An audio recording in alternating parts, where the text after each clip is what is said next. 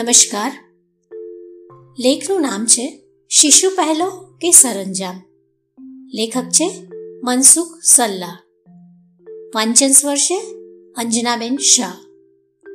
એક ભાઈના ઘરે જવાનું થયું. તેમણે ફ્લેટમાં નવું જ ફર્નિચર કરાવ્યું હતું. તેમણે બધું જ ઉમંગથી બધું બતાવ્યું. ખરે જ બધું સરસ હતું. પરંતુ સરંજામે એટલી બધી જગ્યા રોકી લીધી હતી કે ઘરમાં ફરતી વખતે સાચવી સાચવીને ચાલવું પડતું હતું. ઘરમાં સરંજામ મુખ્ય હોય અને વચ્ચેની થોડી ખાલી જગ્યા માણસો માટે હોય તેવું સતત અનુભવાતું હતું. ઘરમાં sofa, teapoy, dining table, TV, ટેપનું showcase, બેસવાના વધારાના સરકતા ઢબુકલા, જગ્યા જ નહોતી. નહીં તો હજુ બે ચાર વસ્તુઓ ગોઠવાઈ ગઈ હોત. બધું આકર્ષક હતું. મોંઘું પણ હતું, પરંતુ ગુંગળાવનારું હતું. ક્યાંક મોકળાશ કે ખુલ્લાપણાનો અનુભવ ન થાય, તેટલી હદે સરંજામનું દબાણ હતું. આટલી બધી સામગ્રી વસાવી શક્યા એ વાતનો એ ભાઈને ભરપૂર સંતોષ હતો. તેવામાં તેમનો નાનો બાબો ટીપાઈના કાચ ઉપર ચડ્યો. એટલે તેઓ લગભગ ભરાડી ઉઠ્યા. બાબાને નીચે ઉતારી લો. કાચ ફૂટી જશે. અમે ચા પીવા બેઠા ત્યાં બાબો ગંદા હાથે સોફા ઉપર ચડી ગયો. અમારી હાજરીને કારણે ગૃહસ્થ કંઈ બોલ્યા નહીં, પણ હવે તેમનું ધ્યાન અમારી વાતોમાં ન હતું. સોફામાં જ હતું. તેમની આંખો વળી વળીને સોફાને જોતી હતી. આખરે સહન ન થયું ને તેમણે પત્નીને કહ્યું, બાબો, સોફા પરથી પડી જશે, નીચે ઉતારી લો. હું જોઈ શક્યો કે તેમનું સૂચન બાળકની કાળજી માટે નહોતું, સોફાની જાળવણી માટે હતું.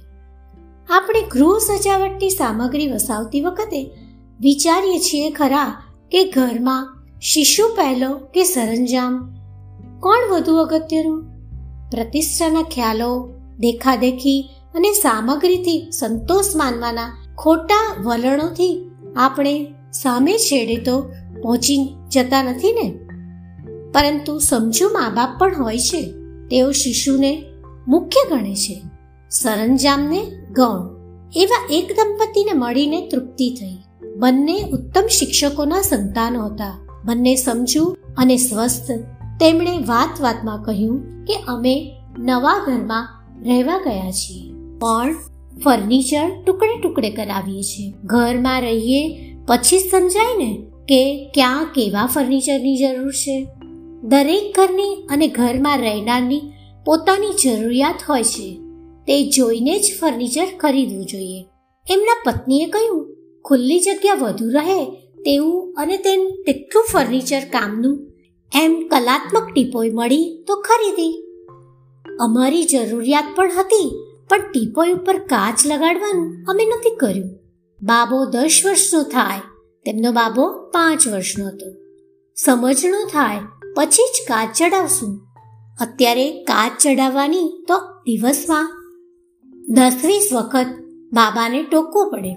ટીપોય ઉપર ન ચડ ટોકીએ એટલે વધારે ચડે એનાથી ટીપોઈનો કાચ તો કદાચ સલામત રહે, પણ વારંવાર ટોકવાથી બાબાના મનને કેટલું નુકસાન જાય?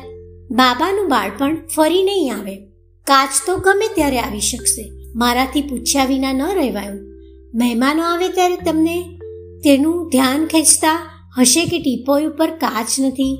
તમને એનો ભાર લાગે છે? યુવાન માતાએ કહ્યું, જરાય નહીં. મહેમાન પૂછે તો સાચું કારણ કહીએ છીએ. મહેમાનને સારું લાગે એ માટે અમે બાબાના બાળપણનો ભોગ આપવા નથી ઈચ્છતા. મને આ દંપતી માટે આદર થયો. તેમની સમજણ મને સ્પર્શી ગઈ. મા બાપ તરીકે આપણે આ ધોરણે ગૃહ સુશોભન વિચારીએ તો ઘણી સામગ્રીની બાદબાકી થઈ જાય કે તેના સ્વરૂપ કે કદ વિશે પુનઃ વિચાર કરવાનું શું છે? મોટા શહેરોના અને પ્રમાણમાં સુખી ઘરના બાળકો આ રીતે વધુ કમનસીબ છે. એક તો શહેરમાં જગ્યા જ સાંકડી હોય, દરેક ફૂટની ગણતરી થતી હોય, ત્યારે આવા સમજુ યુગલ જેવો વિવેક દરેક મા બાપમાં હોય તે અત્યંત આવશ્યક છે. પ્રતિષ્ઠાના ખ્યાલથી આપણે એવી પસંદગી ન કરીએ જેમાં વર્તમાનને સજાવવામાં ભવિષ્યને નુકસાન કરી બેસીએ આપણા મહાન બાળ કેળવણીકાર ગીજુભાઈ બધેકાએ સાચું જ કહ્યું છે કે મા બાપ થવું અઘરું છે. નમસ્કાર.